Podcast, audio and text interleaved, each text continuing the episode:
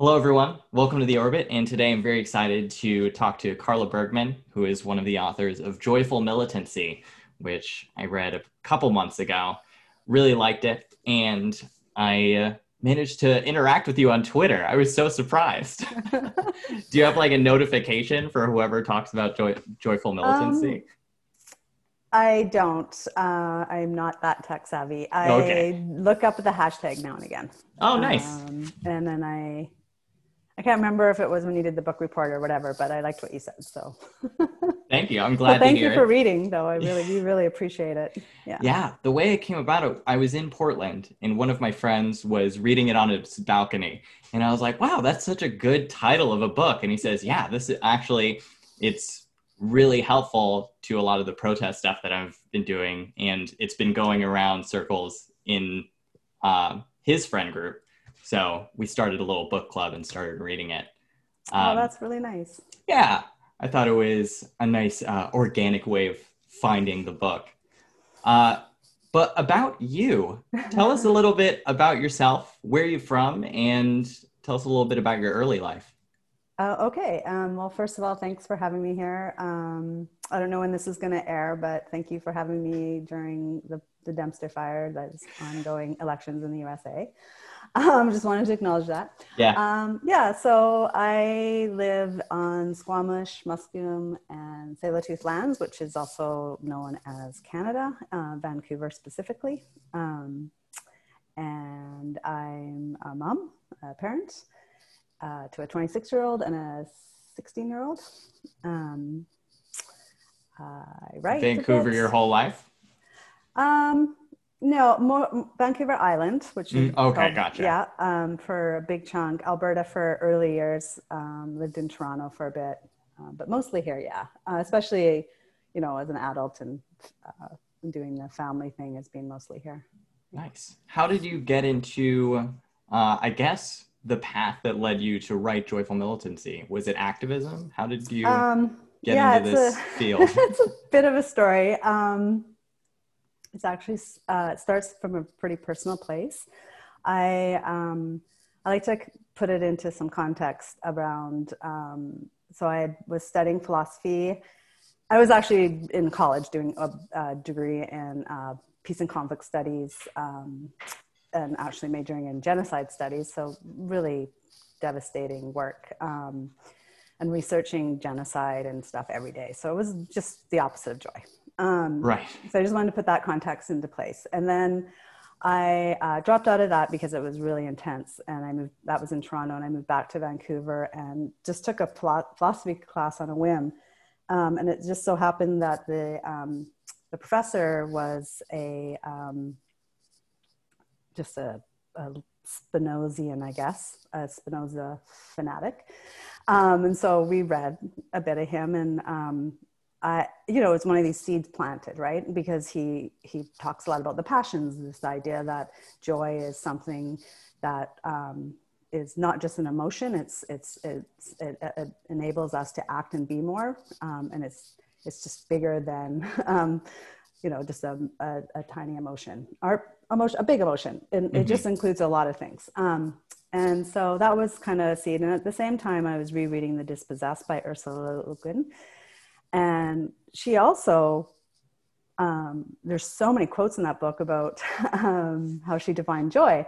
And she, um, so it just was another uh, seed planting that through struggle, through some of our hardest times in life, joy is this powerful uh, affect or thing that can just rise up in ourselves and, and, and enable us to reach our own power and, and to uh, do more um, uh, and then at the a personal level, I was going through a really challenging time. I got I got diagnosed with an illness, uh, some family trauma, and I kept saying like, I have a belly full of joy no matter what. And I just kept talking about. And so at that moment, this was actually around uh, 2001 September.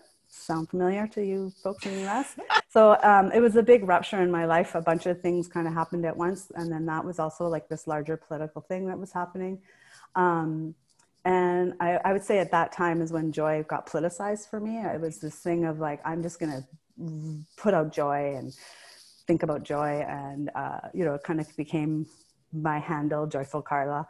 Um, yeah, so it's a very long story. So that's 2001. So life goes on. Um, I at that time I decided to uh, um, really root myself in community and in parenting and um, uh, embracing a, a, different way of being with my child and uh, encouraging and supporting his uh, autonomy. Um, so we joined an alternative education project and um, just went from there. And then I ended up working with youth in a, another project called the Purple Thistle Center, which was founded by Matt Hern and Six Youth in uh, 2001 as well. Um, but I didn't start really hanging out there till about 2007. Um, I became the co-director in 2009. Um, anyways, it was you know a, a, project that really centered thriving and youth autonomy, and we were there to support that intersection of art and activism. Um, and I was making a documentary film about the project with a co-director, my co-director Corin Brown, and I was interviewing Richard Day, um, for it. And then he was making a documentary at the same time. So he interviewed me and I was telling him about the Thistle. Mm-hmm. And he said, Wow, that sounds like joyful militancy. And this was in, I think, wow. 2011. And I was like, Bing! There it is. what is joyful militancy? Oh my gosh. And so we kind of ran with it at the Thistle. We made screen prints and blah, blah, blah, blah. And then um, I had known Nick since 2011. I actually met Richard through him. Um, and we put in a grant f- for Institute for Anarchist Studies to write a, an essay on joyful militancy and got funded um, and started interviewing people. And about a year and a half later, we are like, wow, this is way bigger than an essay. So um, by then, I was actually on the board of IAS, and I um, we just put in a proposal for a book for the interventions um, book series, and we got it. And um, so it was just a very lived personal politicizing of the word joy. Uh, it was really connected to my parenting, to youth, uh, youth um, supporting youth to have an autonomous, powerful life and thriving life, and then just all intersected. And um, there was also, alongside all these kind of joyful eruptions around the world, from mm-hmm. Occupy mm-hmm. to Arab Spring and all that, alongside that, we were seeing an increase of call out culture, an increase of um, disposal disposable relationship uh, stuff happening within mm-hmm. movements um, and so we just and these yeah these i think we write about it in our intro like these conversations were happening really privately and really quietly um, for quite a few years about like how do we deal with this this rigid radicalism that's coming about um, mm-hmm. so we decided to tackle it and write yeah, about it to address it in the book yeah uh, I really love how much joy has been like a central motivator in your life, and that's mm. fantastic. Um, I notice how when you write about the empire, which is you know basically capitalism, just uh, oppressive government forces, uh, these systems kind of minimize joy and create what you talk about as sadness. Yeah. And I'm curious, why would anyone want to be part of the empire when this is happening, when it minimizes your capacity for joy. Right. I mean, it's it's not. I mean, it's stuff that happens to us from really early on. This mm-hmm. this idea of subjugation. Um, I mean, I think it's interesting that I. Um, well, I don't. I don't think it's. I mean, partly why I work around parenting and children's. Um, like I have a hashtag called "Solidarity Begins at Home," um, is because I think it really gets rooted really early on in kids' lives. Um, they live a, a tremendously uh, consentless life from being touched to being forced to touch to eating to forced to sleep. I mean, these are ways that our bo- the body gets subjugated really early on. Um, mm-hmm. And then even in the most radical homes, um, then you know we live in this oppressive world this world that kind of despises children and or distrusts children in lots of ways. And so children continue to be subjugated. So there's a real practical way that this happens. It's not this weird thing that's outside of ourselves. And i think um, where i really learned about this idea of subjugation being something that happens to our physical body but is also in our brains is through reading orwell you know because it's it's the thoughts too and it's we and then we're we're just brought into it into the empire way of being and we do it we, right we and we've known nothing it. else yeah we know nothing else we replicate it in our relationships um, this, you know and then of course oppression is the axes of different oppressions of where you sit with your access and power as a whole other part of that but subjugation is something that starts really early on um, so i don't think it's about like us buying into it i think it's like just it's embodied unlearning I yeah. think in uh, I watched your Purple Thistle documentary. You talk about deschooling so yeah. much, which yeah. I think is really important, but also seems like a tremendous amount of work to convince someone that what they've been raised in is oppressive. Like, how is there a way to do descaling, deschooling at scale? uh, in kind of a mass way? No, I don't think so. And in fact, the person who, I mean, he didn't even coin the phrase, it got sort of put on him, uh, Ivan Illich. Um, he wrote the book Deschooling Society, um, mm-hmm. which wasn't the title he wanted. And he immediately uh, rewrote a, uh, wrote a new book right after called, um, oh my gosh, Escaping Education or something like that.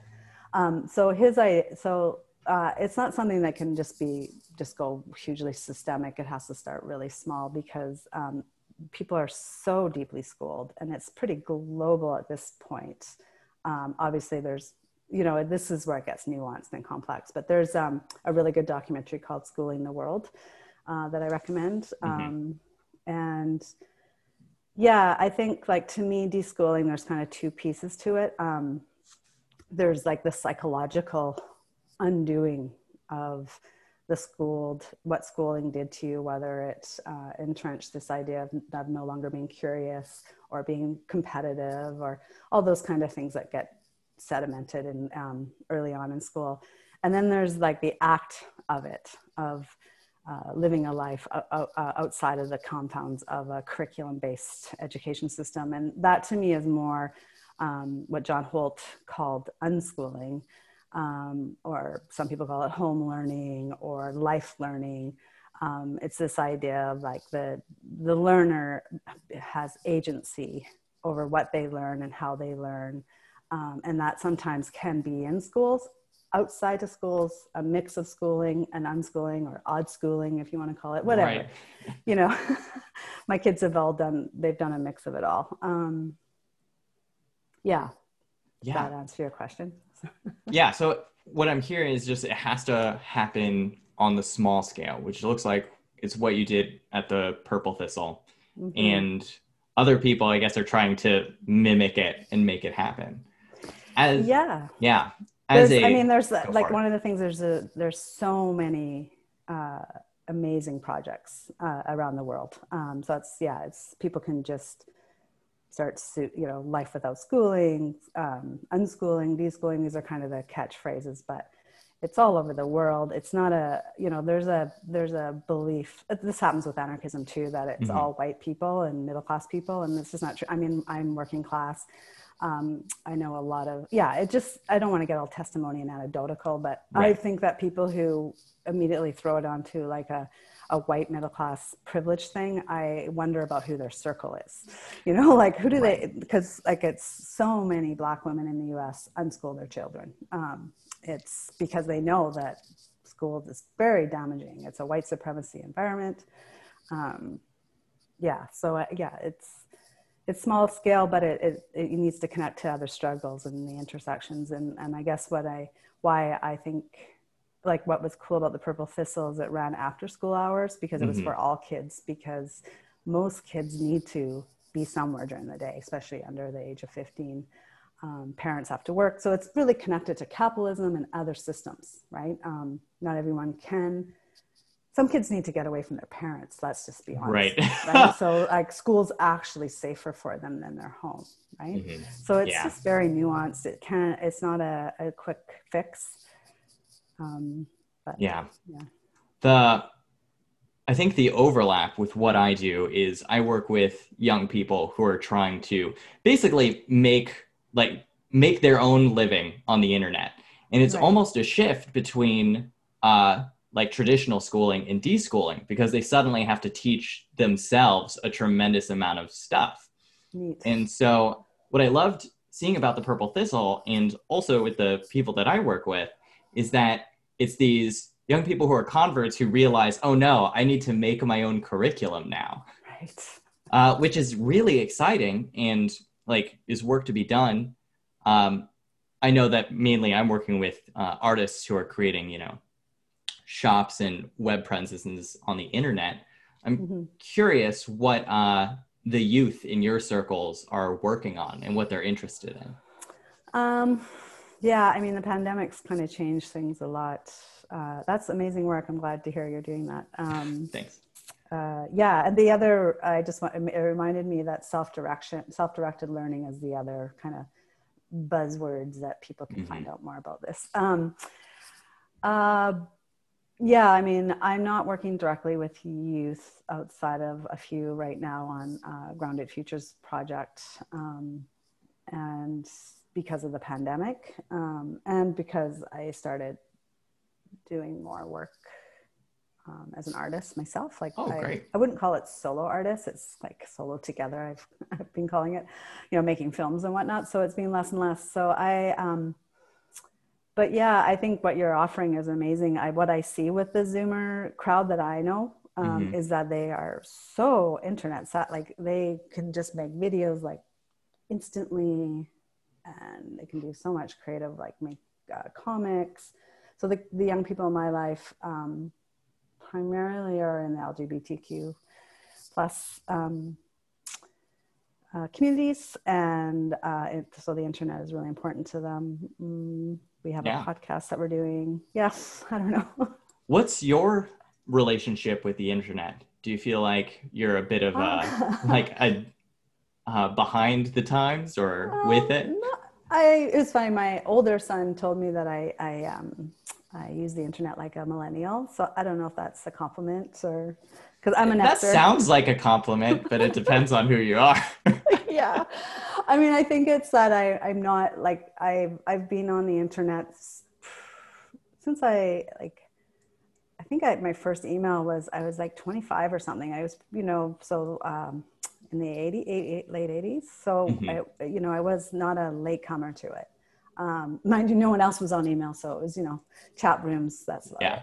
Um, and uh, you know i've used the different social media platforms i tend to quit them all i'm not a big fan i like instagram for some reason i probably because i'm a very visual person um, i definitely yeah i know how to use i guess part of what he was saying is that i do know how to use it for you know quote unquote branding or marketing. Mm-hmm. I don't know. Right. You know, like I that's kind of a millennial skill.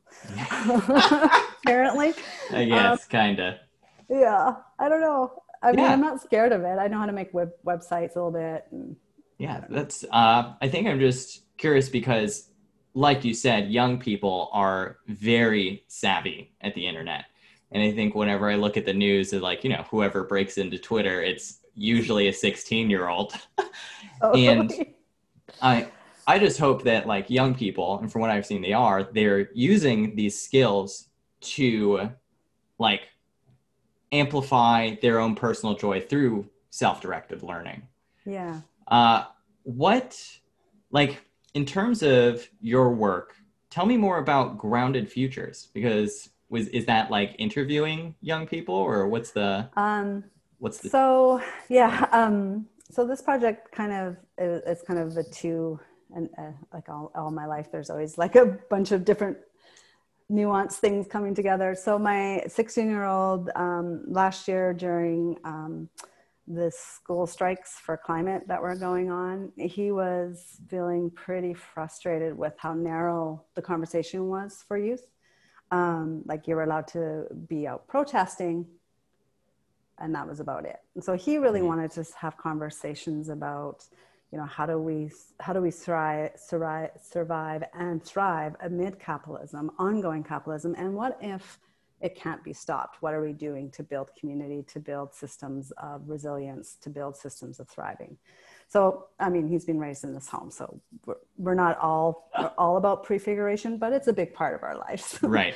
um, so we, uh, so Nick actually was involved with this conversation, and we were going to have workshops um, with our community, mostly young people, but all ages, tackling this conversation because um, youth want to talk about this stuff. Um, and then the pandemic hit. At the same time, I was working with a couple of folks, Jamie Lee Gonzalez and Melissa Roach, on creating a multimedia platform to train um, young folks and women and non-binary folks to um, create create and make their own media, um, whether it was through video or podcasting. Basically, amplifying everyday thriving is kind of the idea. Um, and so the world's connected, um, and we cre- and I. The goal is to once the pandemic's over, is to do a lot of this in person mm-hmm. you know, training and skill training. Um, a lot of, and this kind of connects to my work for the last decade. I've been doing this, right, um, in different mediums. Um, it's like spreading so the, the, word.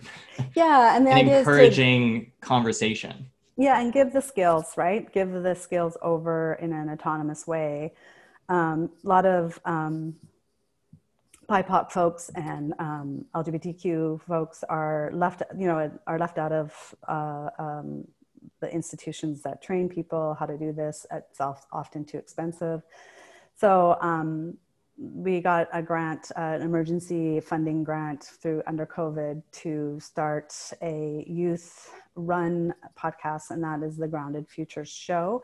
And because of the podcast and because of this intersection of this conversation I had with my son last year, I'm working with him and his partner. Both are two trans young folks um, because his partner's in our in our pod, um, the, the, pandemic pod. And uh, so we've, uh, we're doing shows um, and they're talking to older folks who have live, you know, kind of radical lives or do cool stuff. And they're talking to them about, you know, how yeah downloading you, that information yeah how do you thrive in the everyday regard despite capitalism and ongoing colonialism and whatnot. Um, so that's one show. And then i have another show with eleanor goldfield who's in the us called silver Th- and it's called silver threads still walking still waking. And we um, it's a kind of a continuation of the book joyful militancy because it's um, we are interviewing long-term radicals hence silver threads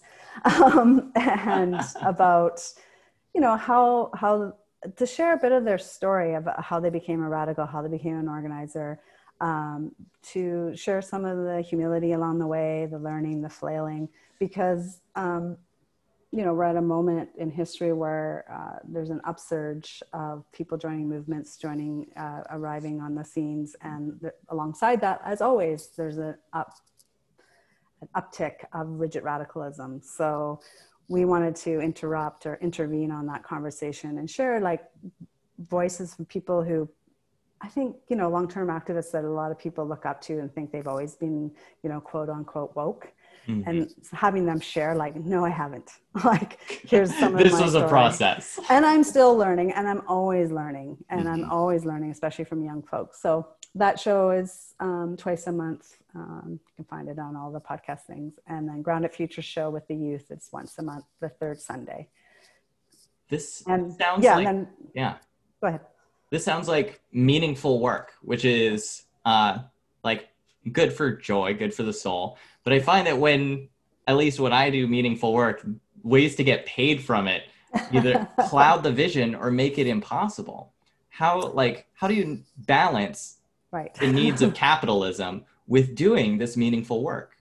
Yeah, so I right away, like the main thing that needs to be acknowledged here is that I have a partner who is uh, does a day job, is working class, works for a cable company. Um, a lot of people don't know that story about our family. That's like, I don't, you know, he's not like, I mean, to me, he's like the, you know, the working class hero. Um, but he also wouldn't, he would be uncomfortable with that statement. But he, it is a bit of a sacrifice. And it was part of the decision when we decided to take this alternative path with our kids to unschool and to follow their, their predilections, their needs, their desires to have an autonomous, uh, autonomous zone in our home um, required me to be home a lot. Um, and so I did a lot of volunteerism and did a lot of the work, community work, with really little to no pay uh, throughout my 40s. Um, was that smart? Probably not. Um, are we living precariously? Totally. Do we own a house? No. Um, so, you know, I'm holding out for capitalism to empire to crash. So, right. You know, we're all going to be in the same boat. I, yeah, I don't think boats, you're but, alone in that. Yeah. Um, and then the other thing, uh, through mentorship from um, other people, particularly Matt Hern at the Thistle and other folks, I learned how to grant write. Um, I learned how to, do it in a really authentic way, uh, honest way. I don't, you know, you hear people, radical artists and radical folks say that, you know, they, they change the length, they change everything in the grants so that, and then they have to compromise their project to fit in. I don't do that. Like I'm very upfront to what I'm doing. Um, and it, I mean, right. creating a, creating projects that is at the core about young people thriving. Everyone wants to fund that. Right. Most people, right? Mm-hmm. Um, so there's, so I, I've always been able to bring in a little bit of pay that way. Um, it's sometimes minimal, sometimes it's really good. I also, as I was saying earlier, after all these years of doing work, it's built up to me becoming a senior artist. And so I now, as an individual, can get funding. Um, Canada is pretty good at arts funding, and I can get funding to make films. Um, and the work that I that brings me me personally a lot of joy. Um, I've been really grateful to get that kind of funding so that the more um, activist work, community work that I do on, um, like I have a, this project called Solidarity Housing that I do with Nick Montgomery. Mm-hmm. You know, we can do that for less pay because it's, you know, it's just all part of it. Right. Yeah. But yeah. it's, you know, it's a juggling act. Um, it is a juggling act. And compromising. A, yeah. yeah. How about measuring you? values. Yeah. yeah. uh, in my work with young people, I like I asked them, I was like, what, what do you value? Because you, you're going to balance what you do based on that. And a lot of them can't answer. They're like, oh, I don't want to think about that.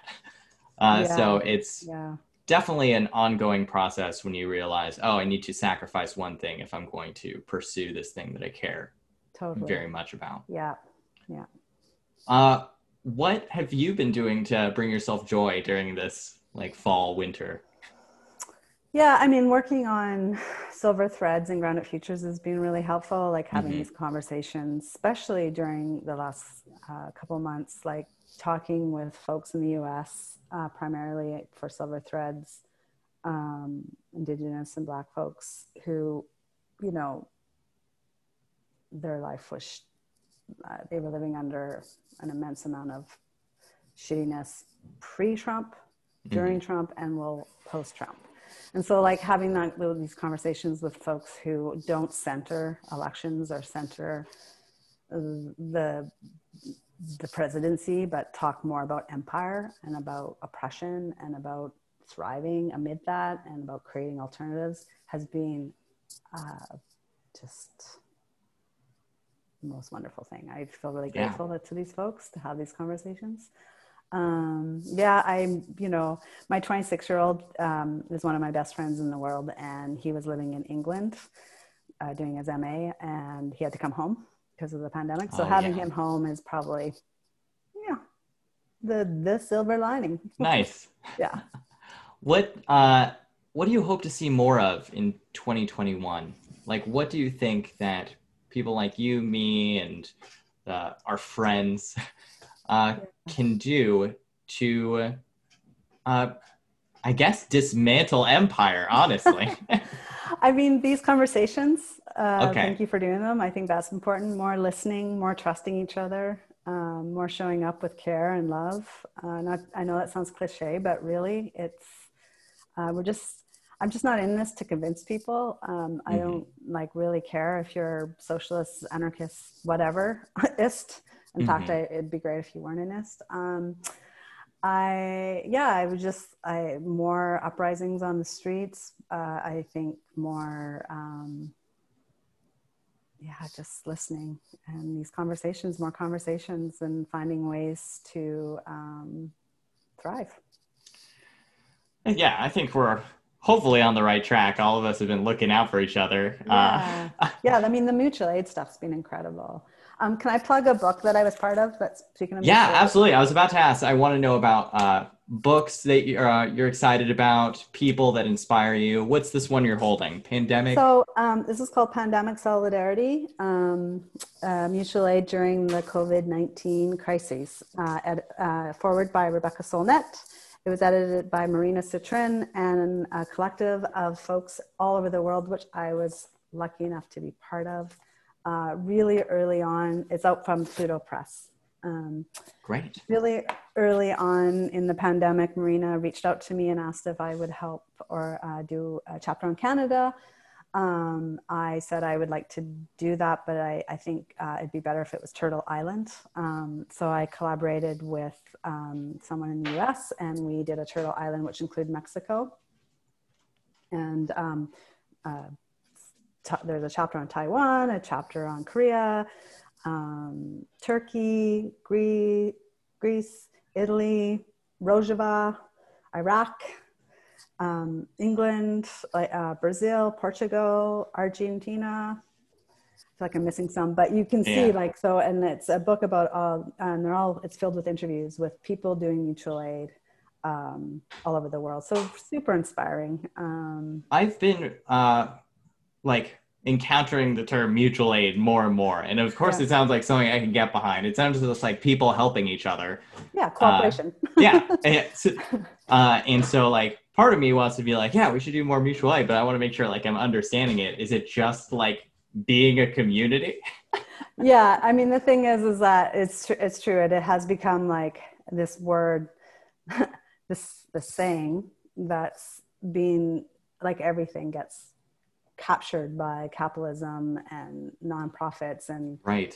kind of molded into something that's not. So um, it just essentially means cooperation right? So mm-hmm. it's not an economic system uh, at all. Like that's where people get conflated they conflate.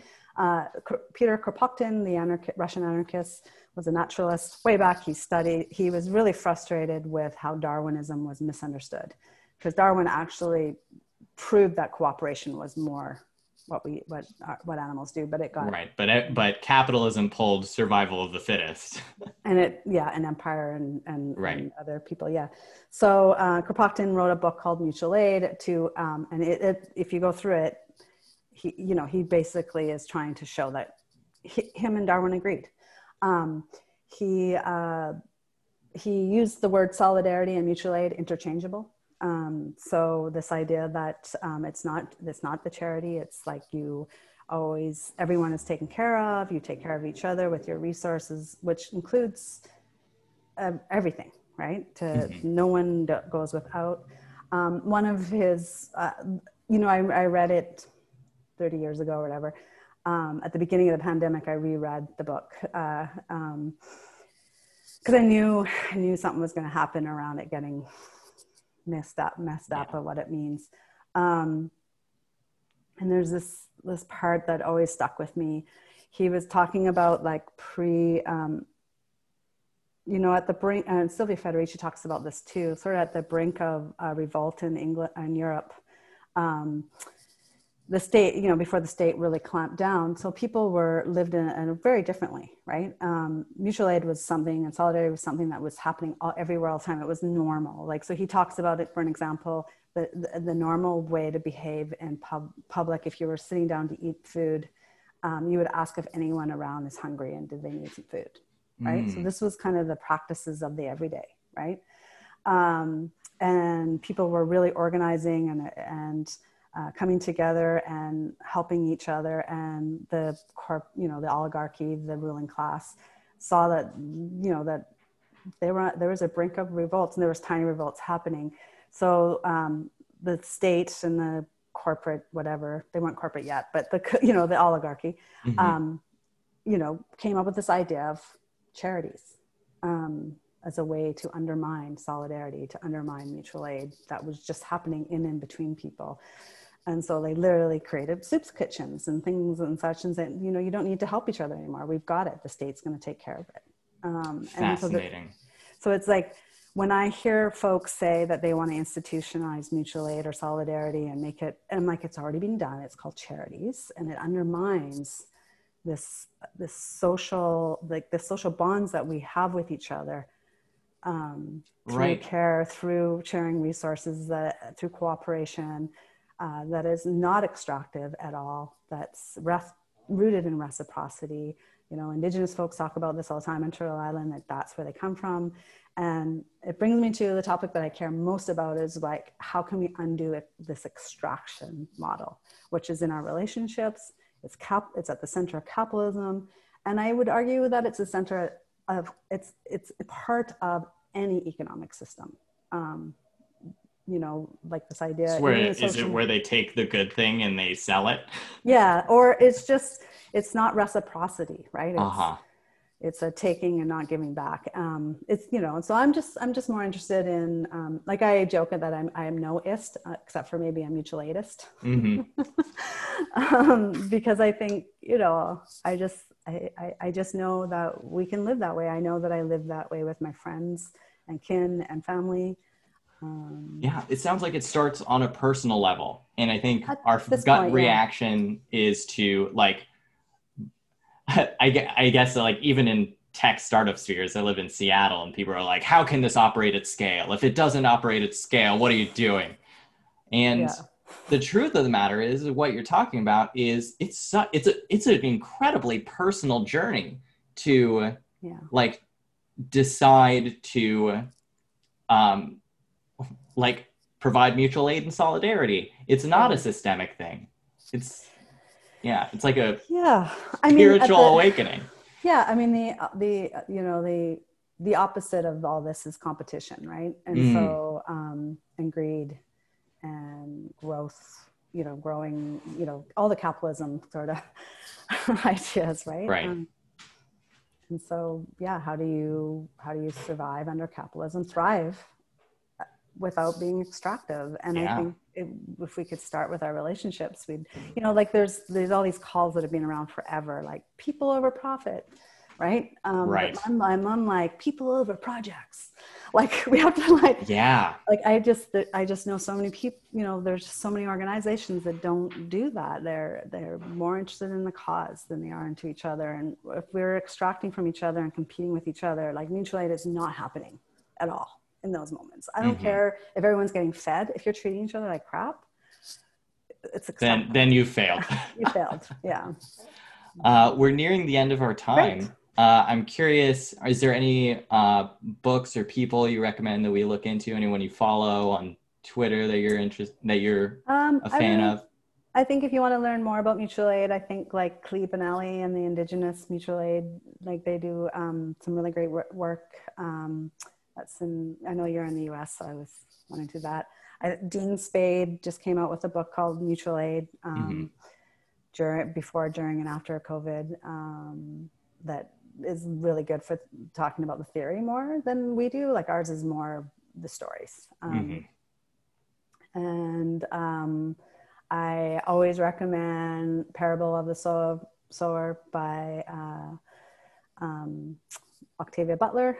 Um, I think it's a really good time a book, timely book, and uh, The Dispossessed by Ursula K. Le Guin. All right, great. I, I love a reading list. Thank you so much again for coming on the show. It was great talking to you. Thanks so and, much for having me, and best yeah. of luck to all your work. Oh, for sure. I will see you on Twitter. Okay, bye.